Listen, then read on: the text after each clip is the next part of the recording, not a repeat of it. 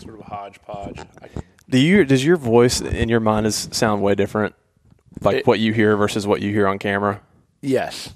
Yeah, definitely. I think that's across the board that that happens. I, I would agree. You're just sort of like, um, this is. Uh, wait, that's my voice. Okay. I think I sound I- totally different. I, I would agree. Is what you think you sound like. Yes. Like when you're just talking like this, you're like, okay, yeah. Then you like put them on, you're like, that's that's what I sound like. yeah, I feel I feel like I sound like an idiot. I just I feel like I, sound do- dumb. I do too. not not necessarily the things I say. I do say things that are definitely dumb, but like just how I sound in general, I feel like I sound stupid.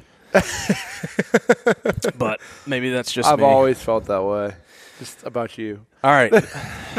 Appreciate that, man.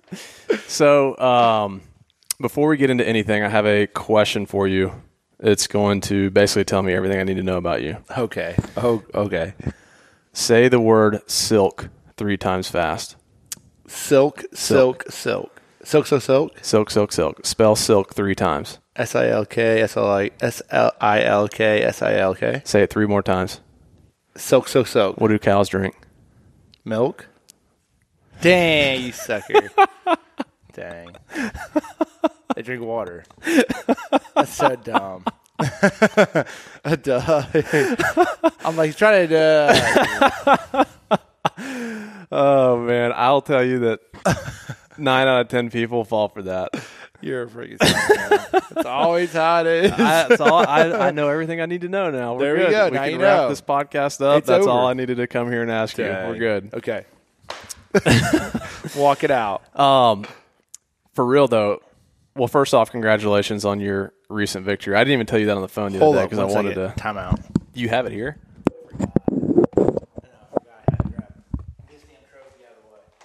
Oh. No, you're good. We'll blur it out on the thing. Yeah, just move. Yeah, you're good.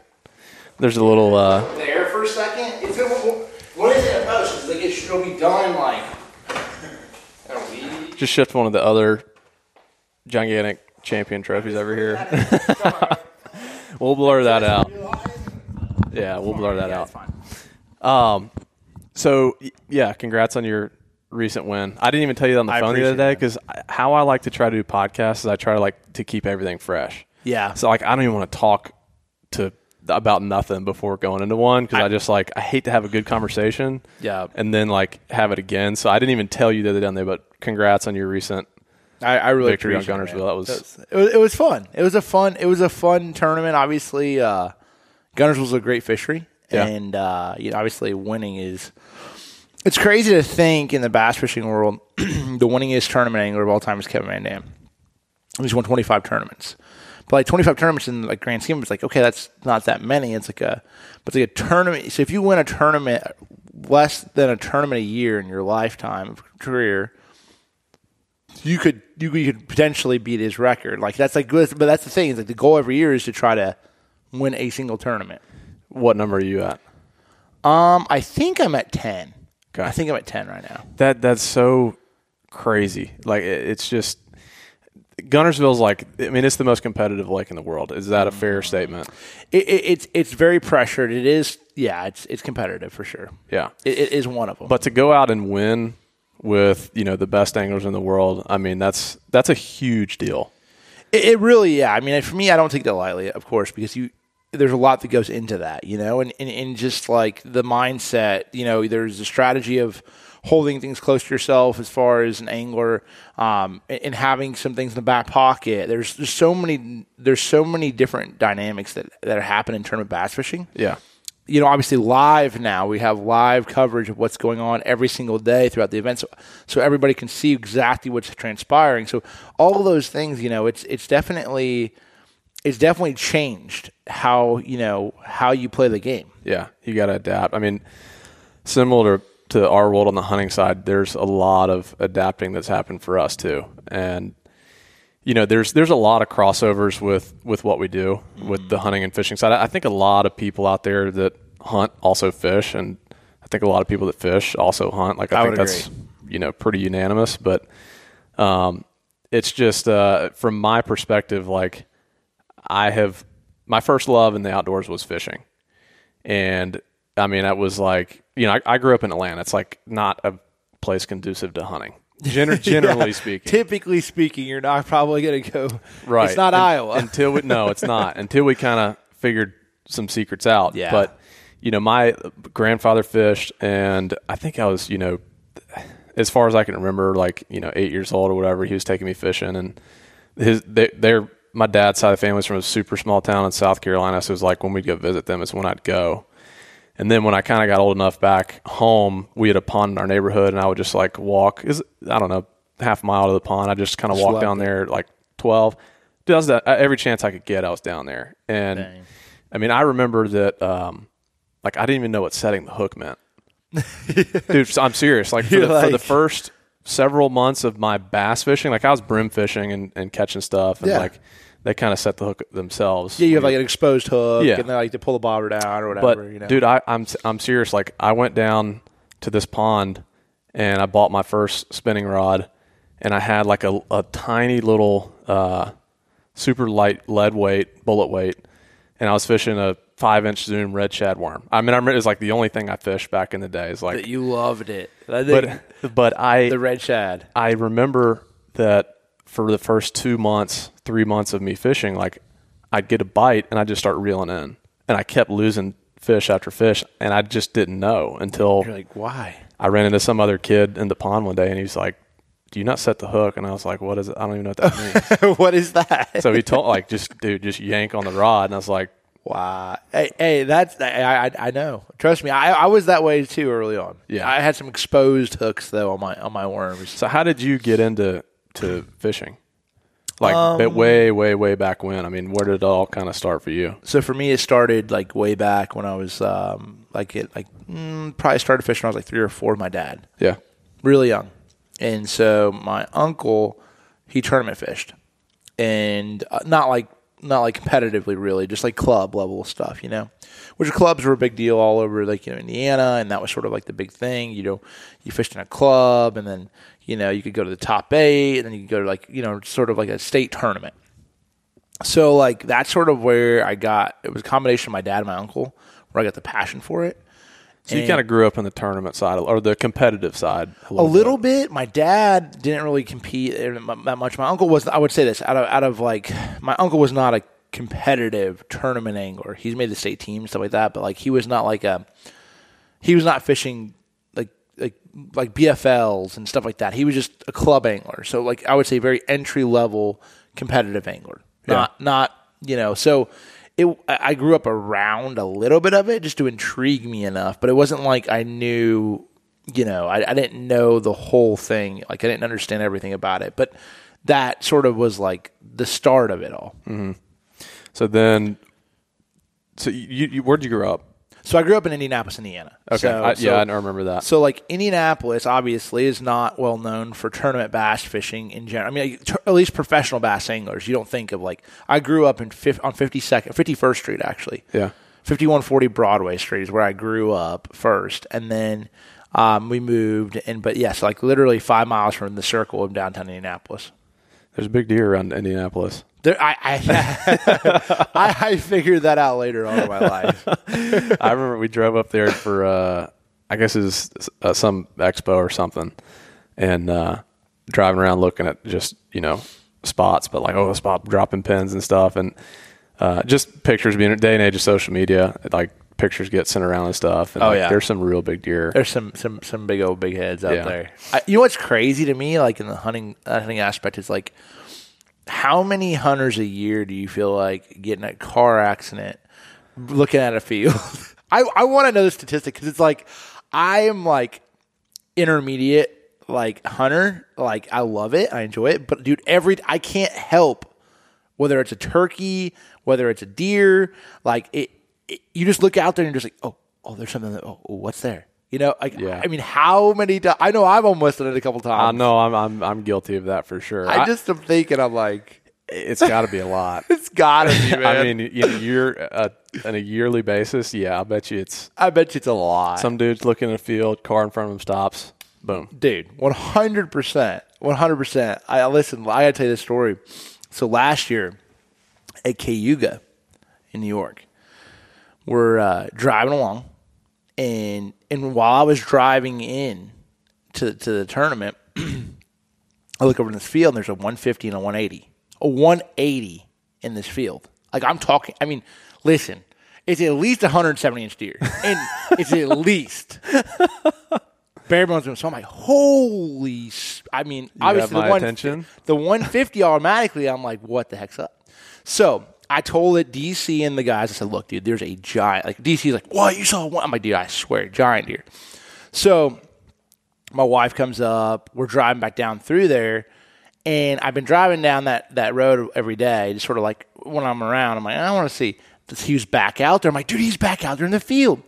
And so my wife's behind me, and I go and make a U-turn with my boat on this like two lane highway, and there's a dang semi truck behind her, and it's like, "Er," like I almost she ends up being okay, but like the dang, I mean, someone had to just slam on his brakes over that deer. and he's honking, and I turn around, and, and then and then so she's like, "What the heck are you doing?" Like I'm on the phone with her. I'm like, "There's this giant deer." She ended up being okay, you know, it was all good. But I, um, anyways, semi truck scared the deer away. How many years ago was that? This is last year. this is last. You got a year. pin on that? I'm, I I'm do. So serious. I You one have a pin hundred percent. I do. Yes, one hundred. It's a. It's a. It was a. It's a hundred and seventy plus hundred eighty inch deer. One hundred percent. It is. When we stop rolling, I'm gonna. I'm. I got. if you're this not gonna go hunt it, Oh, giant one, giant one. I've never. I, I the biggest deer I've seen driving around, and I would have never guessed. Anyway, see, see that kind of like brings up a question that I get a lot is, uh, how do you how like how are y'all always finding these deer? And it's conversations like this. Like our our network has just grown that like and people love to talk about deer sightings. Dude. The biggest advantage we have is obviously like we have feelers kind of out everywhere, but you know what good is that if you don't have the time to go do it? And like we are so blessed that we get to do this for a living, like literally every single day. And so I can go pursue leads like that just day in and day out until you go and bing, you land on one.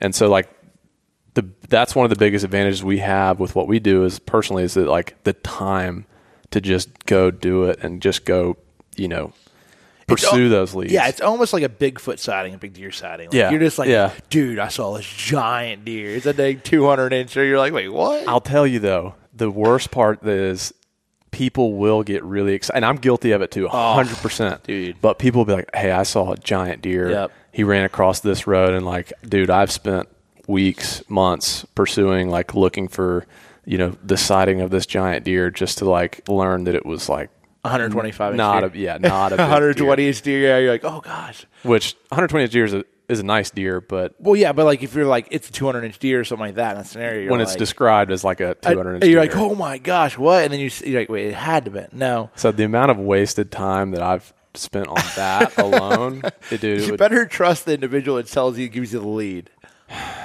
so uh, we always try to like have some sort of like legitimate because you you do only have so much time in the Dude. day, and I have literally spent wasted so much time pursuing deer that didn't even exist, Gosh, and so like that's I always try to like like you total trusted source, and I would literally drive to New York tomorrow to go door knock up there. I mean, it would it would be hard for me. Yeah, trust me, that would be one. Yeah, Remind me before we end up here to show you the deer I'm pr- currently pursuing. okay, I won't say what state, yeah. but I'll, Uh, I'll show it to I you. want to see because it's crazy. Like that that the deer hunting aspect of like like it's one deer. It's like if I said like, oh, I know where this 12 pounder is on the bed.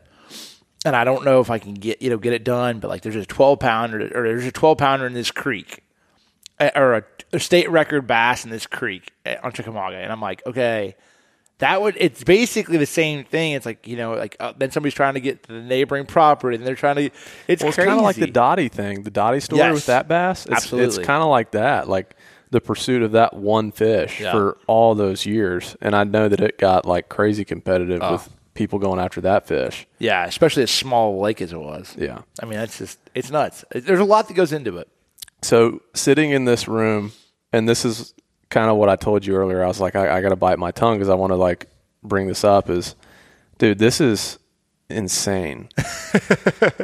Yeah, it's, it's it's like you know, kind of like you said, like oh yeah, I've got ten or eleven. What was it? Ten wins I think yeah, I think ten made ten national wins. Which when you say that, like oh 10, that's a lot, but like when you visually see it in Yeah. in in the form of these like cups and trophies, like dude, it's it's crazy to like just kind of absorb that in and like kind of realize and, and, and I compare it to like my office at home, like I've got a bunch of mounts in there. Mm-hmm. Every single mount has a story, mm-hmm. and I can think of the pursuit of that particular deer and how much time and effort went into it. And it's way less about like actually having a mount, and Yeah, it's and it's more like just the the meaning. And so, like when I sit in my room at home and I'm like surrounded by those mounts, I feel like this overwhelming sense of like peace and calmness. It's kind of weird because it's like I know how much went into this, and I'm kind of like just absorbing it in a way. And I was kind of curious to see like it has to be the same way when you walk into this room to kind of like take a step back and visually look at all of it. And like each trophy's got this whole set of circumstances that like came into place for you and like all the time and effort and energy that went into like each trophy.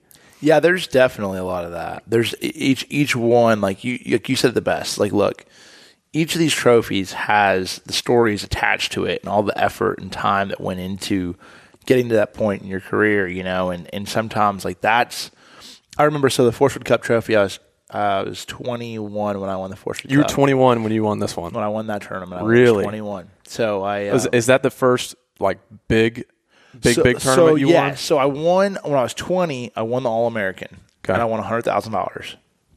And I At the- 20 years at old. 20 years old, I won the All American. I won hundred thousand dollars, and I'm like, holy smokes! Like, went from two hundred dollars in my bank account to hundred thousand dollars in my bank account. And so that catapulted my career. So, so for those of you who don't know what the All American is, it's the BF All American. It's basically the amateur championship. Yeah. So that sort of catapulted my career at 20. The next year, I fished the FLW Tour, and the title and the championship there was the Forrest Wood Cup.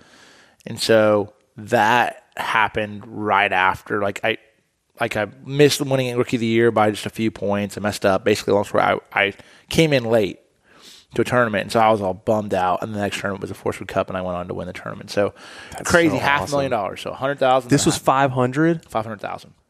You won $500,000 Yeah. bass fishing at 21 years old. Yeah, half a million dollars. Dude, that is insane. It was it was crazy. that was going to be one of my questions to you was like, well, I, I had two questions. One was going to be like, what's the most you've ever won in a tournament? Yeah, Clearly. that one, that one, yeah. And my, my question that was going to basically come from your most recent win at Guntersville, which now looks like nothing compared to what that payout was, was I was going to ask you, what is it like to win $100,000 fishing?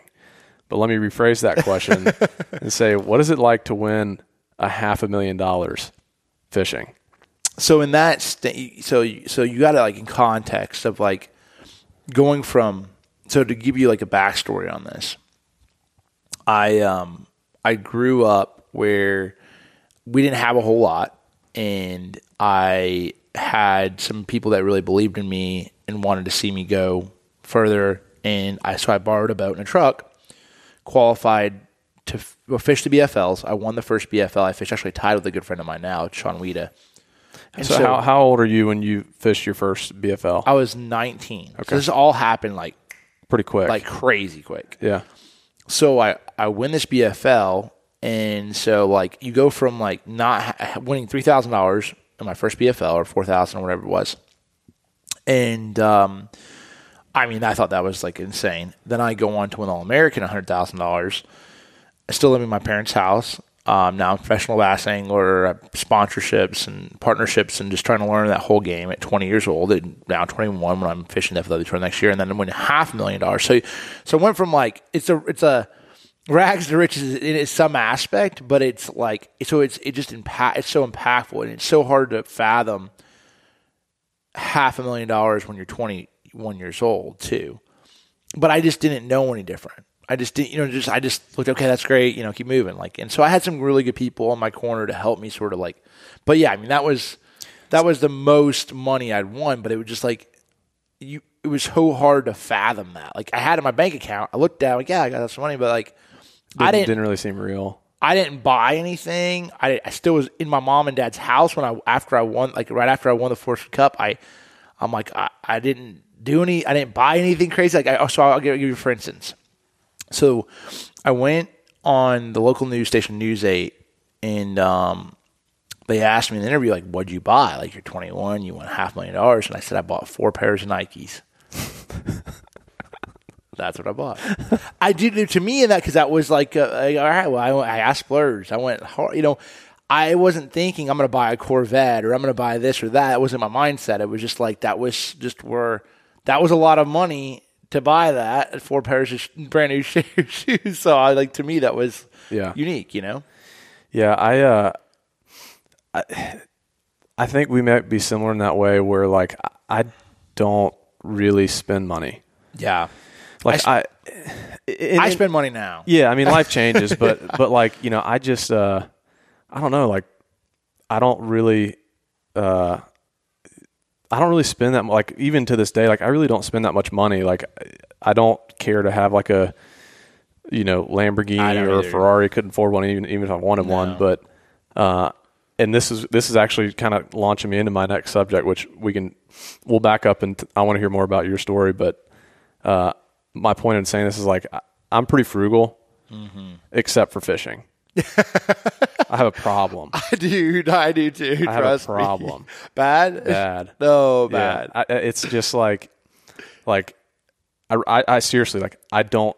I'm extremely frugal, but it, when it when it comes to bass fishing, like I get so. It was my first passion, dude. Is like seriously my first like actual passion. Like I played baseball and stuff when I was younger and, and golf and whatnot, but like I liked doing those things. But like I loved fishing. Like it was everything you wanted. everything. It was the first thing that I had like my genuine, just like deep passion about, and so it's that has always stuck with me.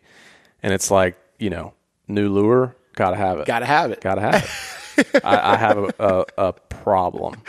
It's it's it, I could see that. Like trust me, fishing is is tough because there's always a new mousetrap that comes out. 100%. Every single year, every you know, every month there's a new color that could maybe impact it. I mean, in, in jumping back to the Guntersville tournament, it was like you know, I caught him on a new lure, you know, the freeloader that I you know, coming out with in, in July. So You're not gonna be able to buy those things for years. They're just gonna be swarmed off the shelves. God. Yeah. So it's it's like in that scenario, it it does positive when you find something that works better and it's a better mousetrap than the one before it, or it does something a little bit different. It has a like think about the Alabama rig. Think about a, a chatterbait when it first came out. Think about a buzzbait and going into a plopper and those things. Like it does positively in fact in fact your catch your catches like you you can generate more bites on the same exact spots you've been fishing every day so like that's where like in fishing it directly affects your results you know it's Yeah. like it's like it's it's a and, it, and it's such like a like it's either going to work for you in your scenario on your body of water or maybe it's not or you have to figure it out but it's it's it's, it's, it's So- addicting Tell me if this is an accurate statement. That so to to separate the the good bass fishermen from the greats is adapt adaptation a huge huge reason for what separates someone from being like a, gr- a good fisherman to being like a great fisherman. Yeah, I, I think like a, there there's the and, and and let me let me kind of preface that to to the reason I say that is kind of what you were saying with lures, how it's like buzzbait to whopper plopper. Mm-hmm. It's like you know fish, and we talked about this earlier with like the seven inch bass tricks on Guntersville, Yep. how that was the deal, and then like that lake saw that that bait for you know months, and then it was like they won't touch it now. yep. You figured out a different deal for Guntersville specifically, and it won you that tournament. So that's kind of what I was asking is like finding kind of that next thing that's different that gets more bites or like tricks the fish. I mean, is is that kind of like a huge part of It's not as big typically. okay? Typically, it's not. So You- what would you say is is like the biggest? What makes you like what turns you from like a good to a great? in the bass fishing world? Uh, I'm gonna say it's it's tough because it's like I would say the number one thing is confidence in everything that you're doing. That's that's the number one thing, and you can't teach that. You actually have to. It, it's a, it's a confidence of what you know. It's a confidence of the knowledge you're. It's a confidence of what the adjustments you're making on the water. It's a confidence of your equipment and how you're doing things and your process of elimin and in process of elimination. And It's like it's a whole system. And I think the greats in tournament bass fishing all have this confidence that it just they just know they are doing the right thing or they're making the right adjustments or they're do they just they just know they're going to catch them. It's not oh man, I'm going to have a good day on the water. They know it and if they don't catch them, they're they're going right back after them and trying to figure out what's tra- they're not afraid to change. I see so many anglers and, and I was guilty of this myself that would go back to the exact same thing, the exact same lure, my favorite lure, and it wouldn't work and I wouldn't adjust. And now it's like you have to make those they make adjustments quicker than anyone else. And and and most of them are right. And that's what's hard to teach. It's like watch teaching somebody fundamental basketball and then putting them in the game and then you have to adapt to your defense and what's transpiring in the game and there's some people that can do that and some people can't Yeah. I've uh, definitely been that guy who is aimlessly making casts on a lake with zero confidence. red shad worm yeah, just red, red shad, shad baby. baby Don't even set the hook. Just start reeling. hey, send it but like, I mean, I could see it. Yeah, I mean, I see what you're saying because like, I, I thought I was a good fisherman. Like, you know, I have a bunch of high school buddies, and we always fish against each other, each other, and like, I thought just competing against those guys, like I was good yeah until Pond Wars the first year, and then that's when I was like, huh yeah, I was like, it, it just totally opened my eyes. That's that's kind of how you and I became friends. Yeah. Was was Pond Wars absolutely for the first year, and then the next year. So we've done it two years now. But like, we just kind of hit off with deer talk and just Yeah. you know kind of whatever. But but you I- fished with dc and had to whoop up on us not this year. we came in last. I Hey, still have you that got a trophy. I got the dead ass last trophy sitting on my dash right now. I was disappointed though. The one that you- I was disappointed I didn't get it. Me, me and Pitch were, were gunning for y'all. I, you talk about not having confidence. DC was in the gutter that on that second lake we went to. Oh. He was over it. I- listen, I love Sizzle, but he he is he is like he is either up here or he is down there so far in the dumps. Just no in between. I love that guy to death. And it was it was so much fun to watch that because he had convinced everyone, and I was with him too. But I was a little bit more like, "Come on, let's at least you know we, we can stick it out." Like, Yeah. He was just like, no, No. done, done. He had convinced half of the guys Yeah. competing to, to pull their boats out of that lake. We were headed to the other lake. yeah. Uh, but yeah, I mean, like going back to the the pond wars thing, like I thought I was a good fisherman, Yeah. and the second I started fishing with you guys, or even around you guys, and then last, well, this year, the second year we did it, fishing with you and Mark Daniels, Yeah. and y'all were showing me the live scope and all that, the the forward facing Yeah. sonar stuff.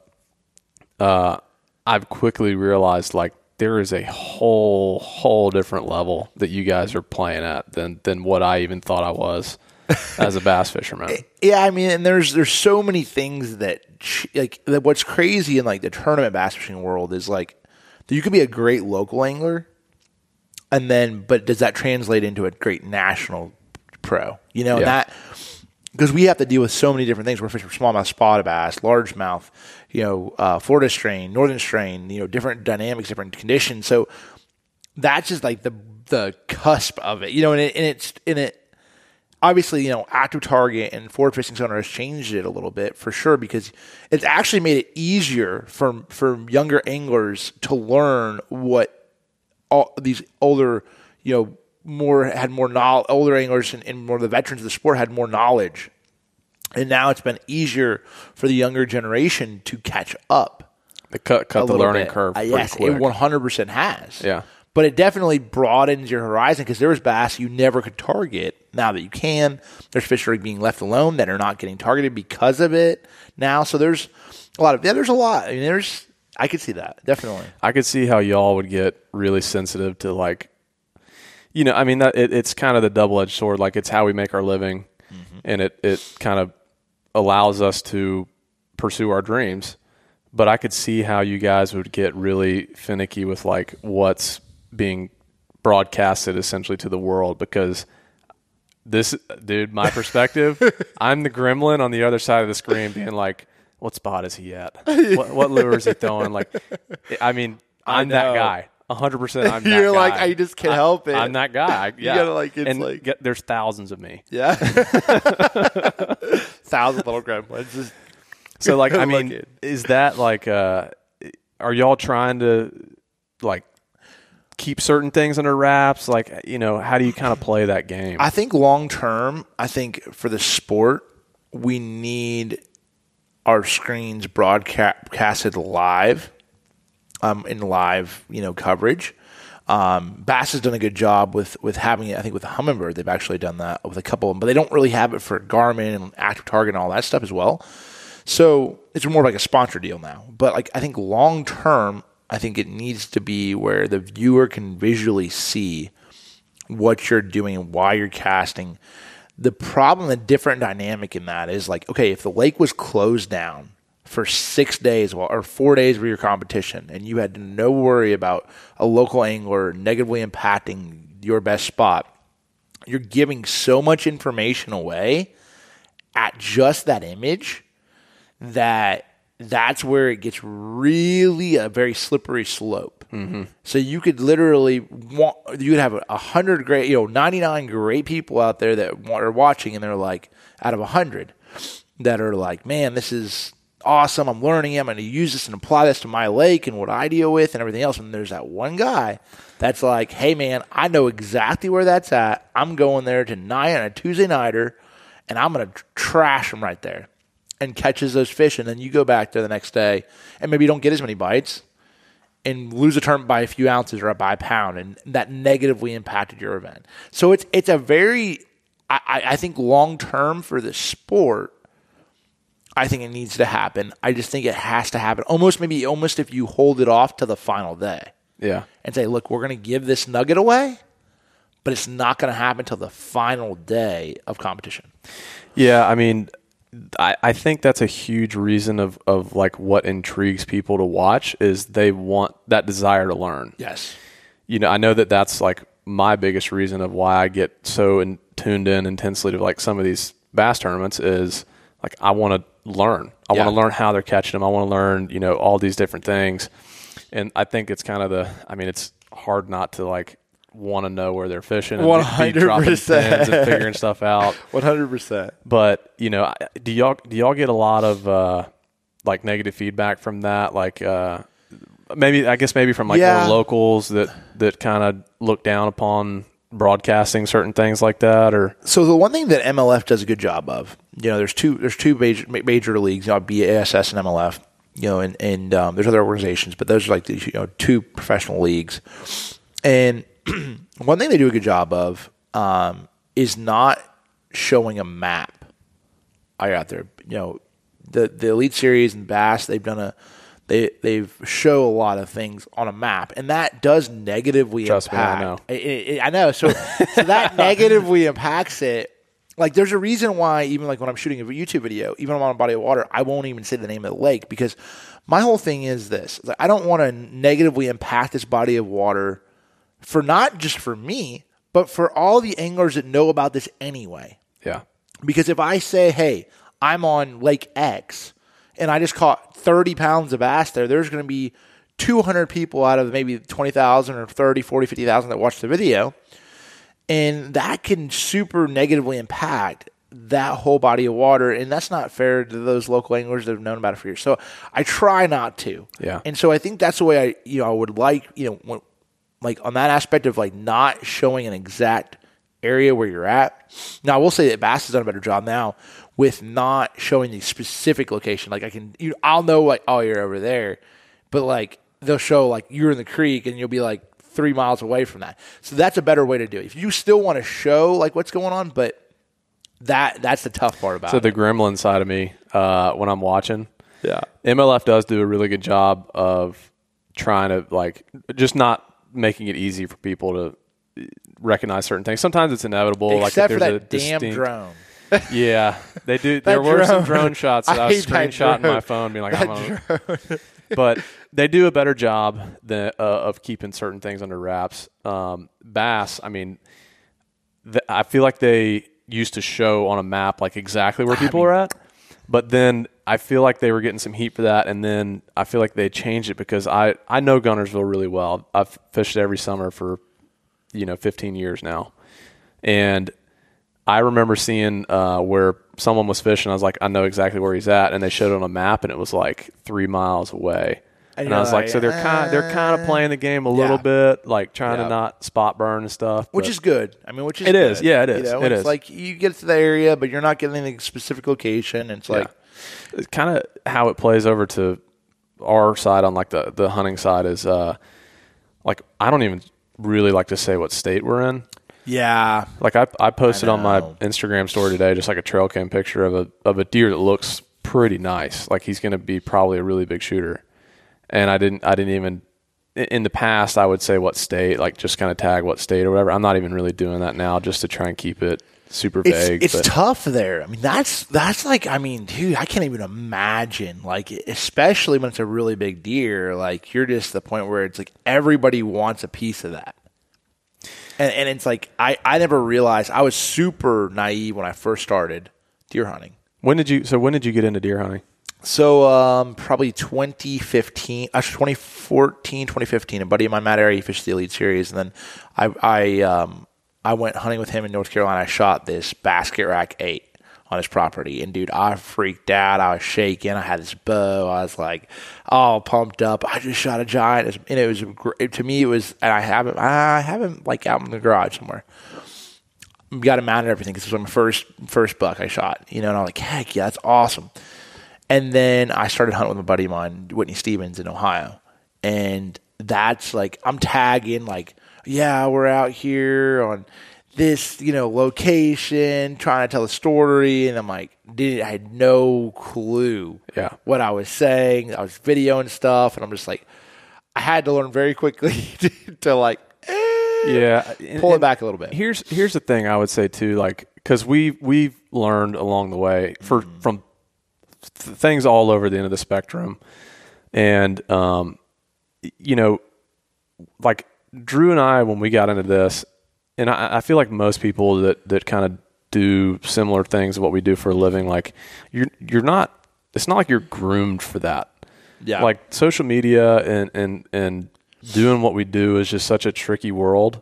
But it's changed as you've grown. Like as I've grown in professional fishing, you've constantly grown, changing. You know, it's like and as your brand's grown, it's like it's always changing. You just it, it's completely different when we were 11 years old, Yeah. and there was no Instagram and Facebook and you know what I'm saying YouTube that was really that impactful. Yeah, and social media like is is great for a lot of things. Like we've had some amazing things happen through social media. I've met some of my closest friends through social media, 100. percent but you know, we are figuring out figuring this out along the way too.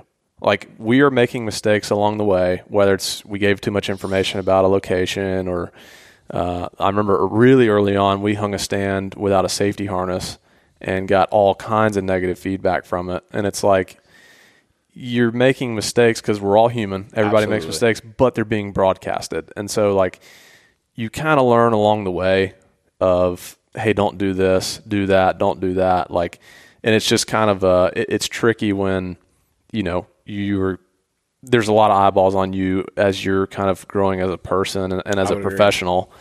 The- You know that, and I guess like what I would say for anybody listening or watching, like a takeaway is like show grace to people. Not, and I'm not asking for grace. I'm not, but I think that like when people are putting themselves out on social media, like we're all humans, we're all going to make mistakes. Like there's no reason to go say something horrible to someone that like can affect that person's life Absolutely agree. because negative comments and stuff like we i'm sure you've got pretty tough tough Oh, yeah. skin i've got pretty thick skin Yeah. you have to you. You do. in this world but I'd be lying if it, if I'd tell you that like you you can read 99 amazing like hey this you know this was amazing like this meant a lot to me thank you guy like blah blah blah blah blah and it's like the one guy that's just to- being a dickhead is just it, it- that's the one that eats at you It eats at you because you're like, dang, man. Like, and you're never gonna ever, you know, like.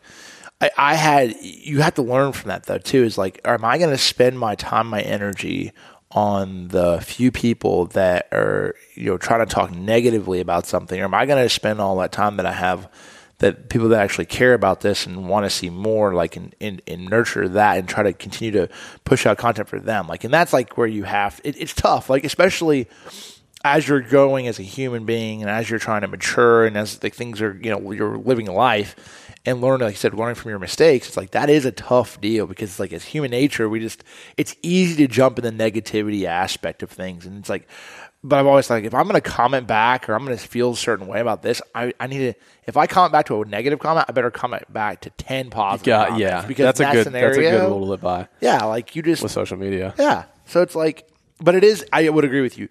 Give grace because I think that, like, even I look back and I look at anglers, and especially younger anglers or younger um, athletes in, in, in sports or, you know, like like young hunters, and like you just you make you're going to make mistakes, and like in that scenario, it just happens. Yeah. like you don't realize what you're doing, and then especially like you're like oh. Like you don't have someone to be like, "Hey man, don't do that." You're just like, "Dude, I'm gonna sh- I'm trying to tell you. I'm trying to tell you all a story of what's transpiring," and I completely forgot of that. you got to kind of be you have to try to keep it as real as possible too. Absolutely, you do. like i went to kansas last year and, and um, you know I, I think some of the feedback we've gotten is like oh you're hunting suburban deer like that's no challenge blah blah and i think that people were kind of like you couldn't kill a deer like in the big woods or you know just away from the suburbs kind of thing and so Drew and I were like, all right, well, let's go, let's go prove ourselves in a way. And so Drew went out west. He killed an elk and he killed his first uh, uh, mule deer on public land and st- out there. And you know, this year, uh, like we went to Pennsylvania and hunted some public land up there. Um, went to Kansas this year. I also hunted North Dakota, like not suburban at all, just changing it up and stuff. And uh, for example, like Kansas, um, you know, I made I it was my first time ever hunting Kansas. It, it, it's kind of a gamble, right? Like if you go out and, to these places and you don't perform, you kind of prove people's points that are like, oh, you can only hunt Yeah. suburban. You kind of proved it. Like it's kind of like some dude that's good at pond fishing, and they're like, oh, he can only catch them in ponds. Like put him on a big lake and see if he can catch them, and he, and he doesn't. Yeah. It's similar. It, it's tough to that, though with like deer. Everything has to sort of line up. Like it's one deer. It's one. Like you know, it's tough there. I, I can see how it would be tougher on deer because you're also talking about taking an animal's life, which is a big deal. Absolutely correct. And so I guess the the point in kind of me saying all this stuff is like I made a mistake on a deer in Kansas. My first time hunting Kansas. It's all new to me. Yeah. And of course, like mistakes are made. They're the best lesson learners.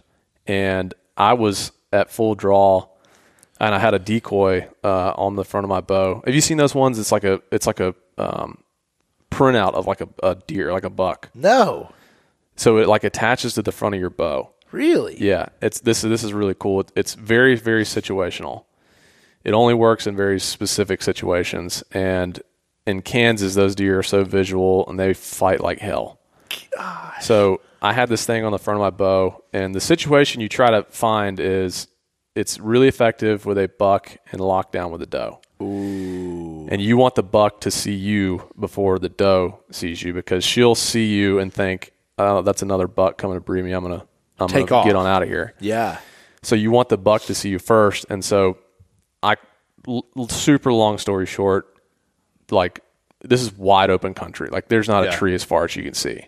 It's just you know kind of CRP stuff.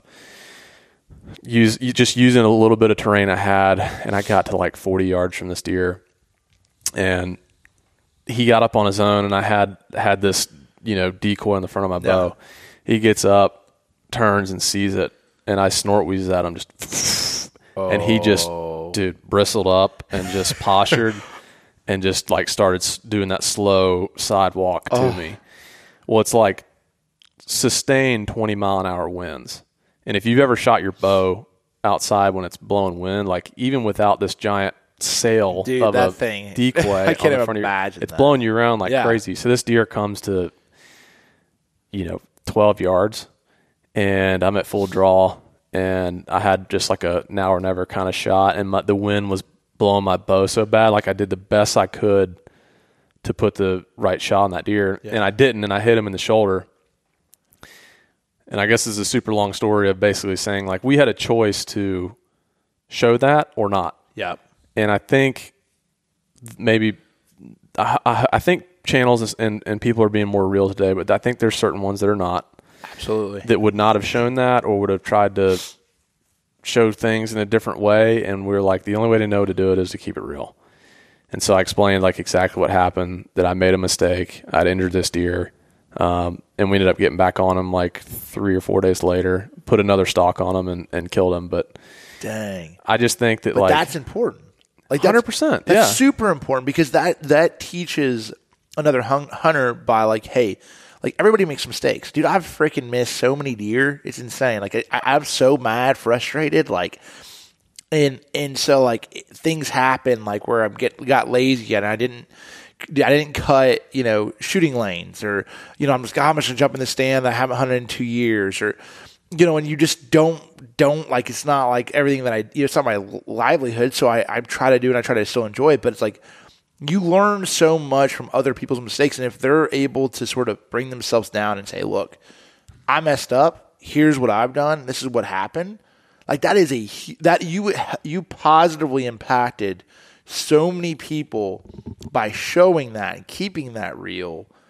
And and maybe they won't make that mistake. But like in that scenario, like you're still gonna you, you tried everything you're, that you possibly could though. There, it's like that's just a unique scenario with the wind blowing and everything. what I, what I should have done was I should have not taken the shot I did and like it was he was there at an hour and never moment. He was either going to turn and run away or he was going to keep coming to me like point blank. Yep. And I should have just waited till he either went to point blank where my you know kill odds would have been way higher Yeah. or just let him let him go off.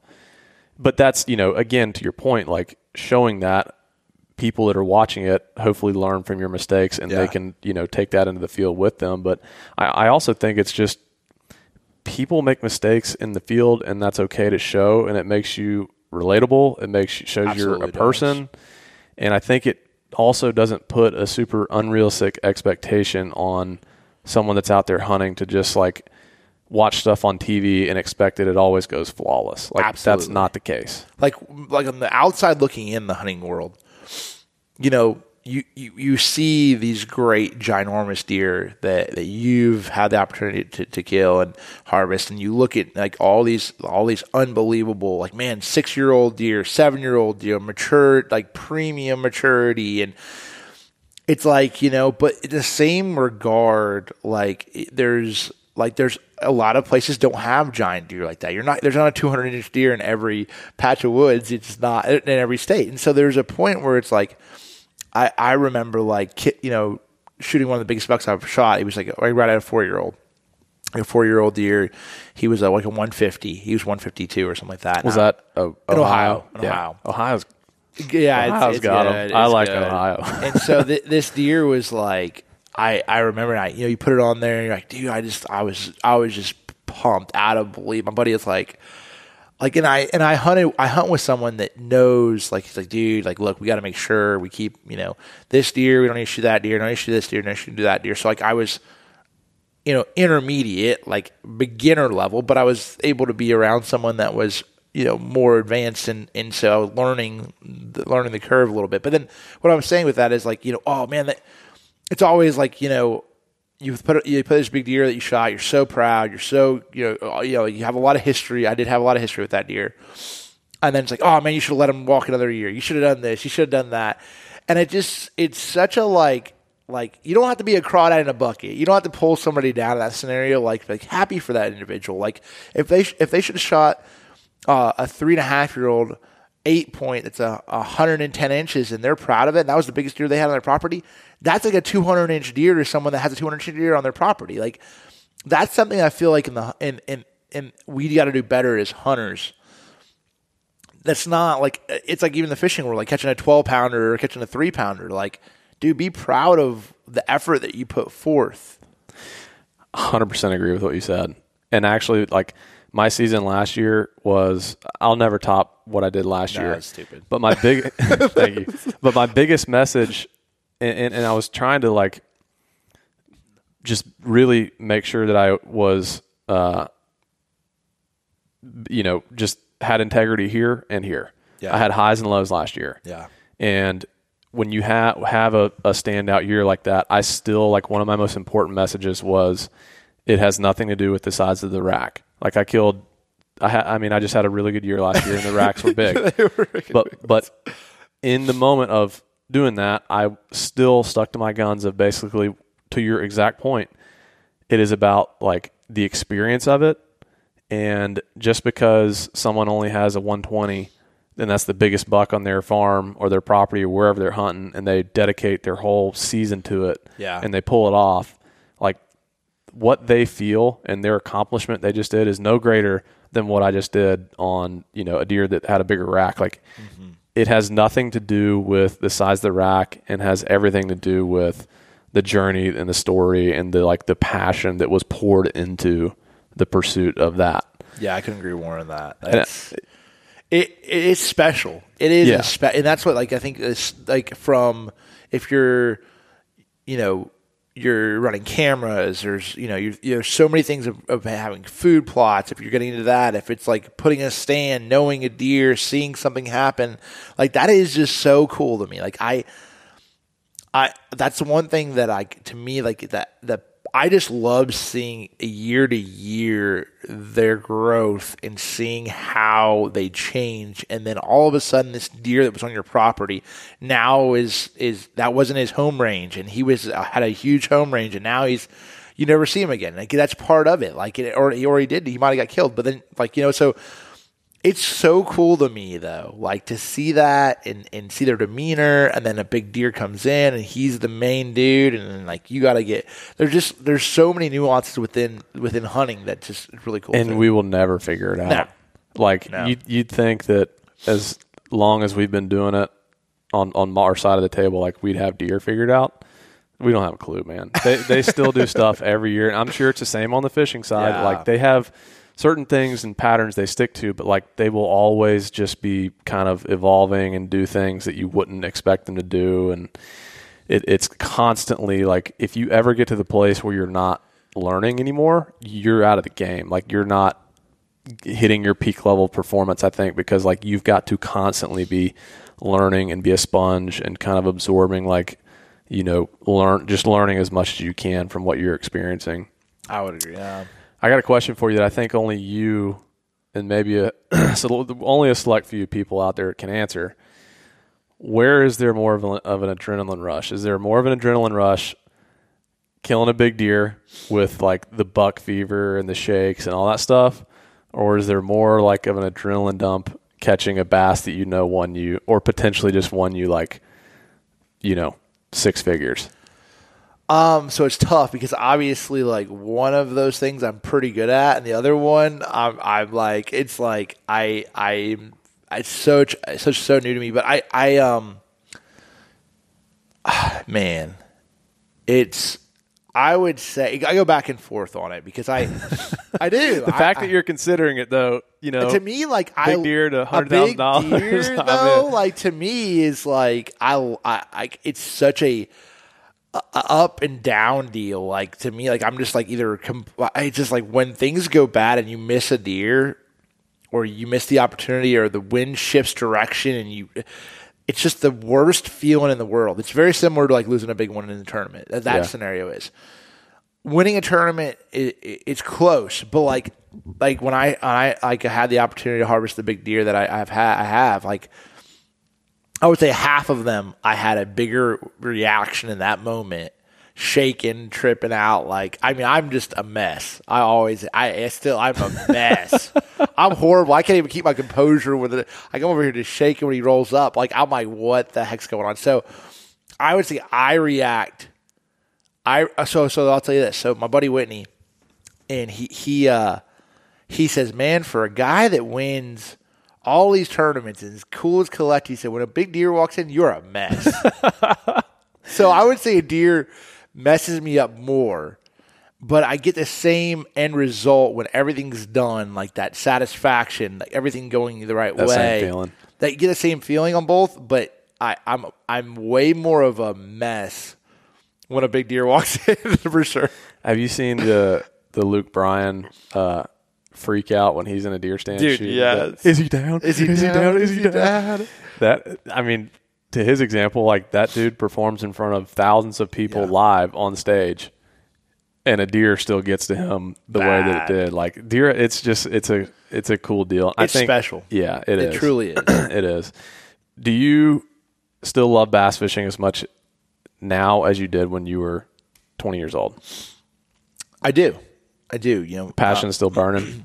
I, I, I, I love it. I do. It's it's a little bit different because now I have two kids. Um, obviously, my wife, and and so you you change like where when you're 20, it's like I'm I love it. All I want to do is to be at this level, and you know you you see that mountain, you're climbing the mountain the whole time, you know, and you never really want to look back down, and you just keep climbing and keep climbing. You get a win, and um, I just like for me, fishing is still my escape. So tournament fishing might oh, there's times where I'll be done with the season and I gave everything into that season. And I just like I have to step away from tournament fishing. But then I'll be home for like three days and I'm like, dude, I gotta go run the jet boat up the river and go see if spots are freaking biting or I gotta do this. Like I love to fish. And so that is still my getaway. It just comes to the point where it's like the tournament aspect of it when things you know it, it's a little bit different but i still have the same passion for it. But i do think that things change through life and you have to like obviously have a lot more um, a lot more things that i have to take care of with family and sponsors and partnerships and pd stuff and creating new products and all of these things that that take a lot more of my time. So i can't do it as much but i long story short i i still love it just as much. I mean i if I was not a, if I if I stopped today, professional fishing, professional fishing stopped, like it was no longer a thing, I would 100%. That's all I would still think about. Like I just love it. Like I do. I true. I. It's more about figuring it out and knowing you're on the front end of something and realizing it and just knowing that you if tr- you understand how those fish and what they're doing better and you you figured them out like that day. Like you understand that. Like it's a challenge every single day. It's always changing. The weather's can the conditions are changing. The best group of fish in the lake might have been this one today and it's that one the next day and you got to constantly be figuring it out. It never stops. I already knew the answer to that question, and at least I, I'm you felt that way. Yeah, I did feel that way for sure. And the reason, and it's kind of weird, and I guess I'll connect the dots, is because you won recently. And the reason I say that is I don't think that you perform at the highest level that you can unless that passion is still burning. i would agree When I mean, when you start, it just kind of gets a little dull, and you're not just like it, that hunger's not there. I think is when your performance really like you know it, it affects your performance. I would- and so I would agree. I just and and maybe this is a far fetched statement and, and not always true, I'm sure, but like I feel like to win at the level that you did and have been for years, but most your most recent win, like Yeah. you have got to have that burning passion still there that is driving you to achieve something like that. If it's if you don't have that fire burning, I just feel like it's there's another guy behind you that his fire's burning and he's going to be figuring out what you didn't figure out and he'll take that that trophy away. I, I would agree with that. And I think the one thing that's always been hard for me is in that scenario, like one thing that like you when you win, like I, I winning it to me, like when it happens, I the one thing that I always look at, I'm still climbing this mountain, right? And I never really I have a hard time celebrating a win. Like I do not want to celebrate a win. Like I'm like I get home, I put it on the shelf, and I'm like, heck yeah, let's go to the next one Yeah. because I want to continue to still climb that mountain. Like you, you, you have to be driven. Now the thing is, like before that tournament, I had the worst turn of my career at Murray, and I ended up seventy second out of eighty anglers, or seventy fifth, or something like that. So that I was a kick in the butt, and I was getting burnt out a little bit because there was so many tournaments in a row mm-hmm. That like I was just like, gosh, man, like I got I, I need some time to sort of just step back for a second with my family, and, and but then it's like you get your you get that butt whooping, and like you, them boys put you where you're like, hey, hey, son, you don't you're losing it, like. Then I was able to sort of refocus that energy, and I didn't talk to anybody. I was kind of poking the bear. I was so dude, I was so mad after that. Yeah. And so you need that from time to time because like everybody will tell you, "Oh man, we, you're killing it. You're doing every. You're great. Oh man, you want to go to the year? You did this." And you're like, every once in a while, you just need that to drop down to the rock bottom every once in a while in an event. I don't like doing it very often if I can help it, but it, it's very good for you to be like, Kind of kind of dumps gasoline on it you on put the fire. you put some gasoline on the fire. I told uh, Rob Newell, which he works for MLF, and, and my buddy Alton Jones Jr. as well. I said, "Dude, I'm going to win two tournaments this year after that. After getting my because you get fired up. I'm going to win two tournaments. I'm going to win the next five. You know, you just, Yeah. that's sort of your mindset. You just get fired up about it because you just had a tough event. And the only thing you can do, it's like when you fall off the bike, is to get back on and continue to ride yeah. and that's like to me that's like a, I I love that like that that that fired me up for the rest of the season.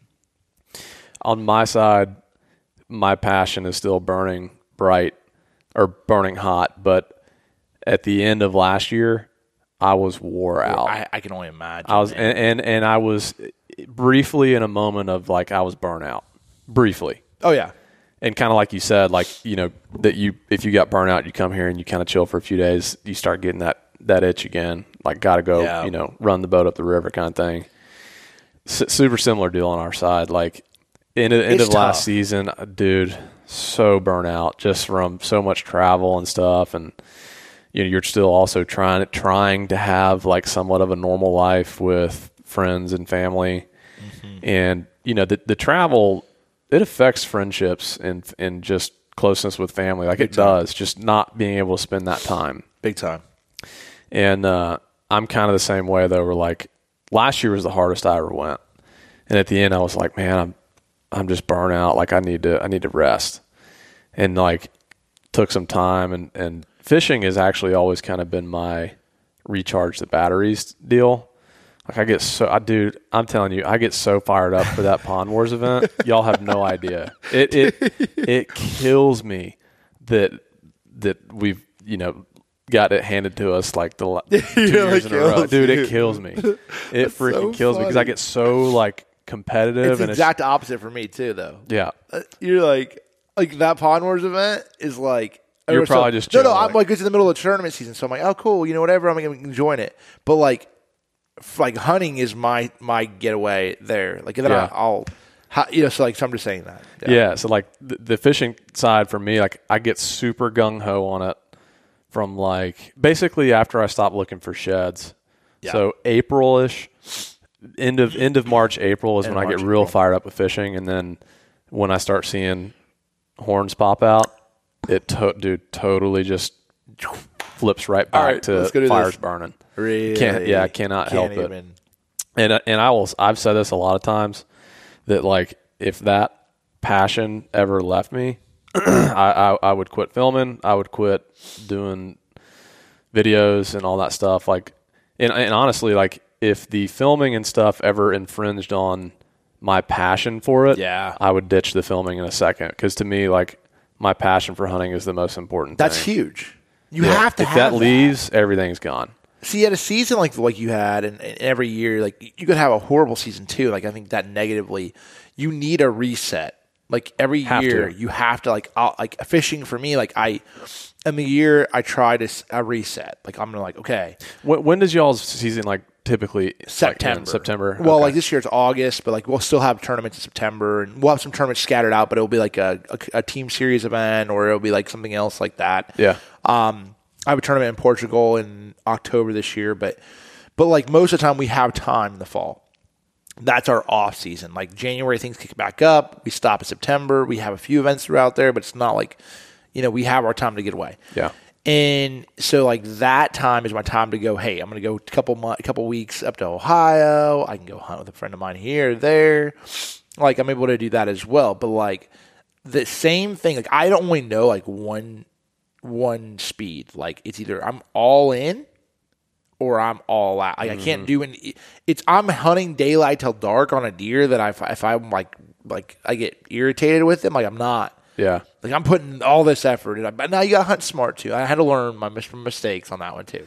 But uh, it's like that scenario. So then I'll get burnt out if I go ten days, and I'm like, I'll be like, I'm on this deer, and I'm like, dude, I got to step back. So I'm like, I'm like, I'm gonna go up to Lake Erie and go fishing with a buddy of mine Yeah. for a day or something. Reset. But that's sort of the thing. balance is is important. Like just ha- trying to, and it you know, like most of my friends have nine to five. They work Monday to Friday, but like you and I don't do that. Yeah. There's times where we're burning through weekends, Yeah. and actually, I mean, yeah, yeah. So it's just like life looks very different. You still have to sort of find the balance. I feel like Drew and I, Drew and I just had his, he and his wife just had their first child Dang.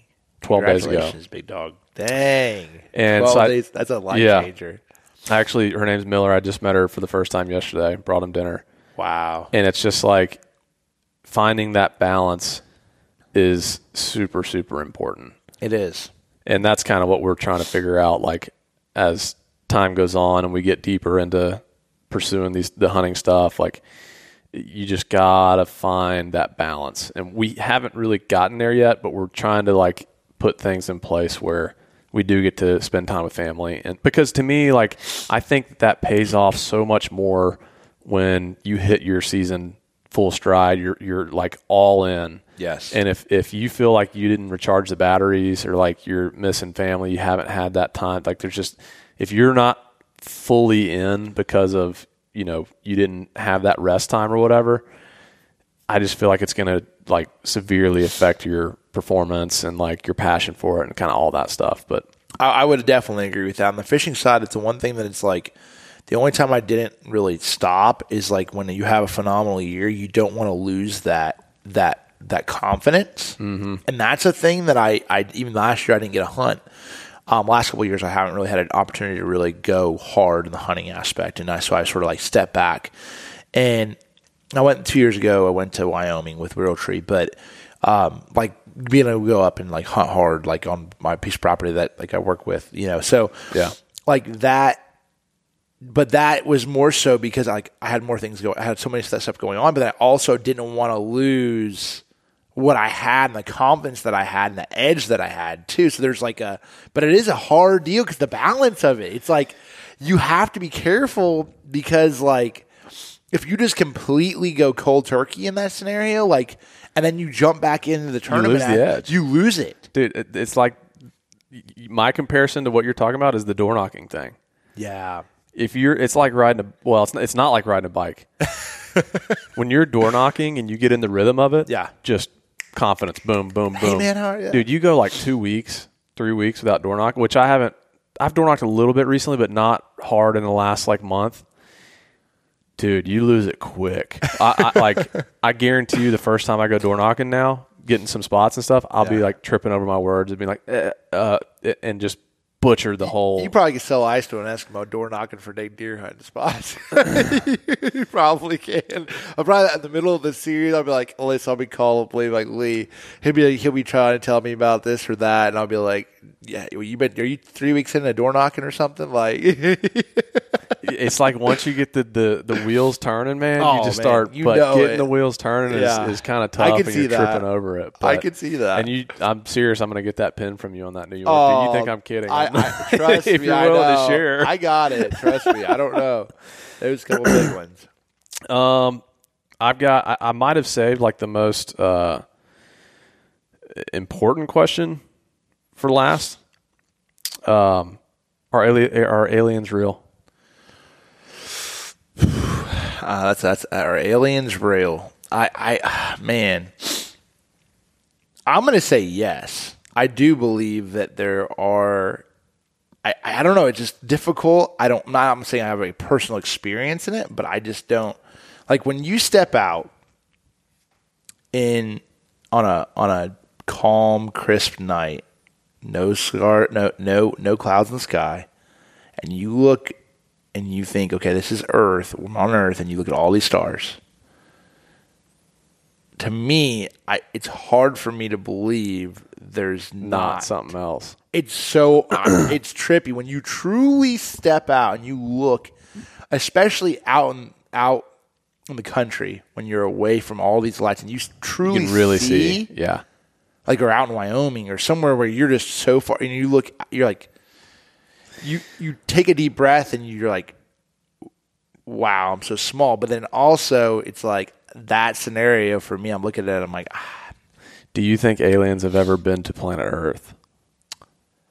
um man I don't know about that one I I don't know I it's tough I think a lot of the like a lot of the UFO stuff is other countries doing stuff you know typically like you know stuff that goes on whether it's the US it's like they're like it's China or somewhere you know like there's other things that are happening that are Yeah. drones and you know this happened for the last 20 years or whatever that we just didn't know about I don't know. I, I, I could see it. I, I, I I'll have to tell you the story off camera, but I Oh, come on. I can't tell you this. Oh, it's not for me. It's not. It's not. It's someone that I know that believes that that aliens are, are real and that they're. Did they have like a a firsthand encounter? Or No, something? they have a mindset of how and why and who. It's it's it's very interesting. It's interesting. I can't say because it's not mine to say. Like, Otherwise, I would. I would. I just am just saying. I'm, I'm not holding it in. I just I do believe that there are there are maybe maybe I I, I don't have I don't know. So, uh, Bill Thompson, you, uh, you probably don't know him, but he uh, we use Spartan Forge for our mapping and app stuff. Yeah. for mapping and like property lines and all that stuff. So he has a vast military background. Hit, wicked smart guy, like scary. He could probably change your name to whatever he wanted to, like by tomorrow. Dang. Uh, he's just like very, very, very brilliant. Um, and he did a lot of like cyber stuff for the military during his career. His, I talk to him about this all the time because he's like really fun to get going on this stuff. Yeah. He thinks that like the stuff that we're seeing, like uh, I, I guess there was footage from like some uh, fighter jets that like saw some weird stuff. Yeah. Just anyways, he thinks that what the stuff that we've seen that we really can't like explain is us from the future time traveling back and like Wow. see, maybe seeing like where things went wrong or something like that. Like that's his. that's That's, another that's his theory out there. Yeah, behind it. If like he doesn't think that there's aliens out there, but he thinks that that uh, time travel is possible, and just like way way on down the line, we figured it out. And How to come back. People are coming back and sort of like trying to solve the issues of maybe, Maybe. something that we did. yeah, maybe. I know that's interesting. Like Back to the Future, like, like from Back to the Future. I, I don't know. That's interesting. I don't. Maybe I could. Yeah. I mean, I just think it's such a. it- It's a it's a sticky situation. I'm not I'm not put a lot of time and effort to like researching. No, I haven't either. I just But I- hearing people talk I about do it. too. It's like I'm like intrigued. I'm like, well, do you believe it or no? I mean, yeah. I just think Have you ever had any like? Do you believe in ghosts? How about that? absolutely. Have you had any firsthand ghost experiences? Um, ghost experiences. I also like I get real spooked out by ghost stuff. Yeah. But I do genuinely enjoy asking people because they're I do typic- too. sometimes people will have a story where it's like, oh, I got to tell you the story about when this happened or whatever. So, so my wife has one that she she she's told me, and I'm like, whoa. But I I um I haven't, you know, just little stuff. I I do believe in ghosts, but I don't necessarily think that uh, I've never had like a crazy and like experience. Like I've had some things happen that were very eerie. yeah. You know, like a light shutting off in our house, and like just stuff that's trippy that like you're just like like weird feeling stuff. Um, but I've never had that moment like, dude, like you know, of course, like my mind, like back when I was a kid, of course, I'm like I'm under my covers, like you know, freaking out. Like, Yeah. Your imagination can like trip you out very If you quickly. let your imagination Oh. run, especially like when you're walking out of the stand at, at, in the dark or something like that, if you let your mind start to wander at all, like it'll start just going down this road. Oh wait, It's like for sure. Some of the places we hunt uh, are in very sketchy areas, and like they're like my mind will start to wander, like because dude, we get trail cam pictures of like someone walking through at like three in the morning, just probably on drugs, and it's like your mind will start to I've seen wander some on of that those. stuff. I yeah, you're like, oh shoot, like is he around here? one of what's going one of the crazy ones was I was listening to a podcast.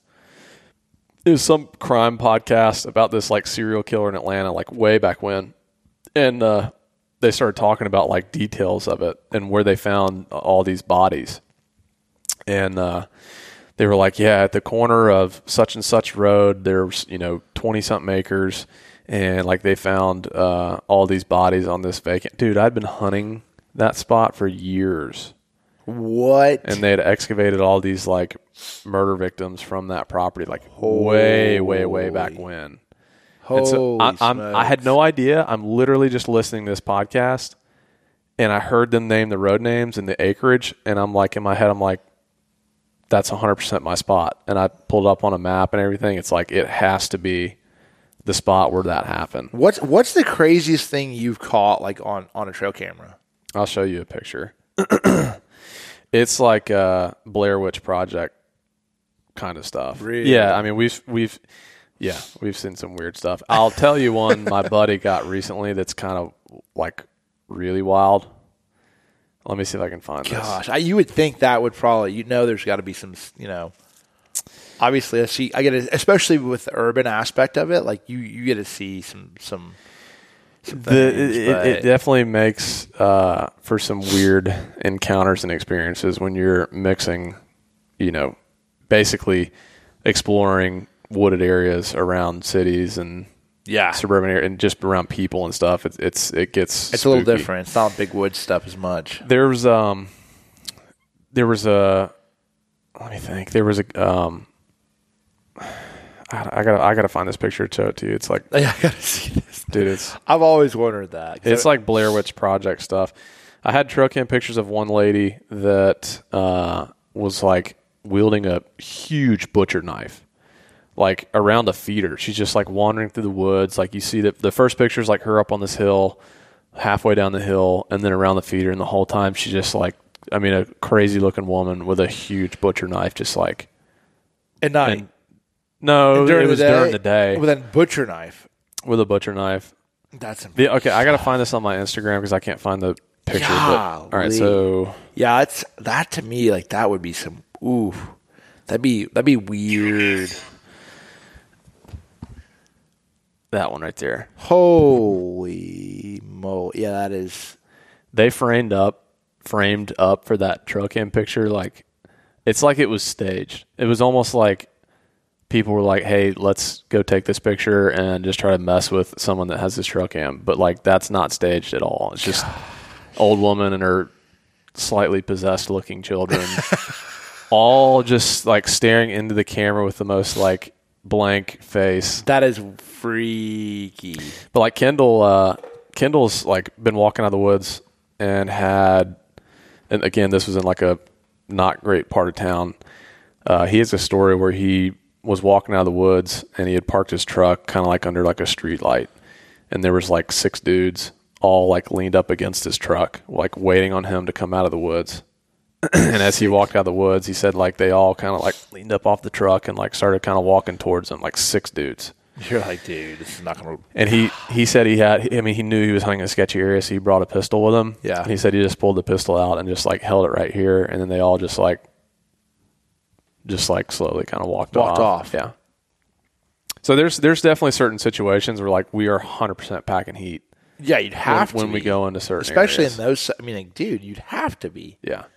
Like in that, especially like, dri stopping on the side of the road and like parking up. I mean, like, gosh, that'd be crazy. Like, that's I don't even fathom. Like, obviously, I know how many how many great big deer you shot, you know had the opportunity of harvesting and all these things. And I'm like, but you don't think of that aspect of urban hunting like it would be There's a lot of, way more sketchier. yeah, there's a lot of, uh, just be, honestly, just BS you really just don't want to deal with that comes Yeah. with suburban hunting. Like, I mean, like, for example, you know, I'll spend months trying to get a spot. I finally get the spot. I've, you know, just done all of this, t- tons and tons of this work and time and effort that went into getting the spot and hung stands, done food plots, like just, you know, all this stuff to have like one neighbor find out I'm hunting there and then the whole thing gets like yanked out from under you. And there's, there's just a lot of different like way more dynamics. Yeah. There's way more people obviously close by, so it's like any one person. There's so many people that disagree with this or that. It Oh could yeah, be a that's why I bought a Honda Element. Uh, that's like a, I call it the chameleon, and it's got like uh, coexist stickers and like just you know, it had a Joe Biden sticker on it, but I took it off. gotta you gotta, you gotta Drew play- Drew put it on there it. as a joke, and I was like, I, I, I understand it's a joke, but I'm not. I don't have. I'm not. I have do it. I'm not going to do it. I At a certain point, you draw the line. Yeah, that was the line. and so like, but that's the chameleon. I mean, like I'm just driving around a Honda Element, That's tons to- of space, keep all your hunting stuff in there. That's the way to play it. nobody. I haven't had any any, any issues driving that thing with someone. Yeah, you like- end up rolling up in a big giant truck and stuff. You you just you start you just start adding too Yeah. much yeah. too much right there. So, um, we've been going for a while. I think we'll wrap it up. But I, I appreciate you having me come, just get a, a glimpse into your life here, real quick. I, from my side, like I've always dreamed, and we didn't even touch on this subject, but when you turn your passion into a profession, like the difficulties of that, um, maybe we'll save that for another Yeah. another podcast. But like, I've always dreamt of like since I was a kid being a professional bass fisherman, and so even just to like, you know, watch a friend you on MLF and like be rooting for you, like and feel like I'm kind of just a little part of it. Like I know someone I'm rooting on and stuff. Like just to get a glimpse into this world is like for me a huge treat. So like I appreciate you taking me in and kind of showing me this stuff and like even just seeing like what you've accomplished from a visual form of trophies in this room is just like overwhelming. Well, I appreciate it, Lee. Obviously, you you uh, you kill the game, man. You work hard, and I, I, I just I just man, it's it's sort of been it's been fun, man, getting to know you over the last bit, and uh, I think uh, we'll have plenty plenty of adventures. I got I got to learn I got to learn a few more things, and I get in the, back in the deer hunting aspect this fall. I'm going to have to learn how to. to do, I'm about to. I'm probably lean on you a little bit more. I was gonna say we need to hunt together this fall. I, I, that would be fun. That Yeah. would be fun. Uh, the season sort of slow, you know, slows down a little bit earlier this fall. So I'm like, Yeah, I'm like, hey yo, what we doing? Where we going? we'll do it. I'm gonna show you. I'm gonna wrap this up, and I'm gonna show you that uh, that buck that I'm pursuing this year. Oh. I'm gonna show it to you off camera, dude. Last year I'll let you look at it and guess it's it, it- when they get this gnarly it's hard to say but I promise you he's got to be 220 plus last year and he made it this year I don't have a spot for him yet but I'm about to probably in the next couple weeks like fully commit to this deer getting as much spots as I can and, and do whatever I can to try and like pursue him this year so He was two. Tw- oh my! at least, dude. He had four or five drop tines like that long oh last year. He's gnarly, oh gnarly. my God. It's ins- it's insane. If I get pictures of him this summer, like I have all these plans this season. Like I'm going back to Kansas and this, uh, like dude, Everything dropped. Like focus on Just- one thing. I would literally- to though, fully commit to that deer and not even think about anything else. I especially I after would the season you had last year too. You just like you when you have an opportunity though like that, you have to take that. This chance. deer is a once in a lifetime opportunity. If he's if he's anything like he was last year and he's still around, it's it's a once in a lifetime. So I'll show it to you off camera. I would be. Tri- I'd be freaking. we'll wrap it up. Thank you so much, big dog. Yep. Had a good time.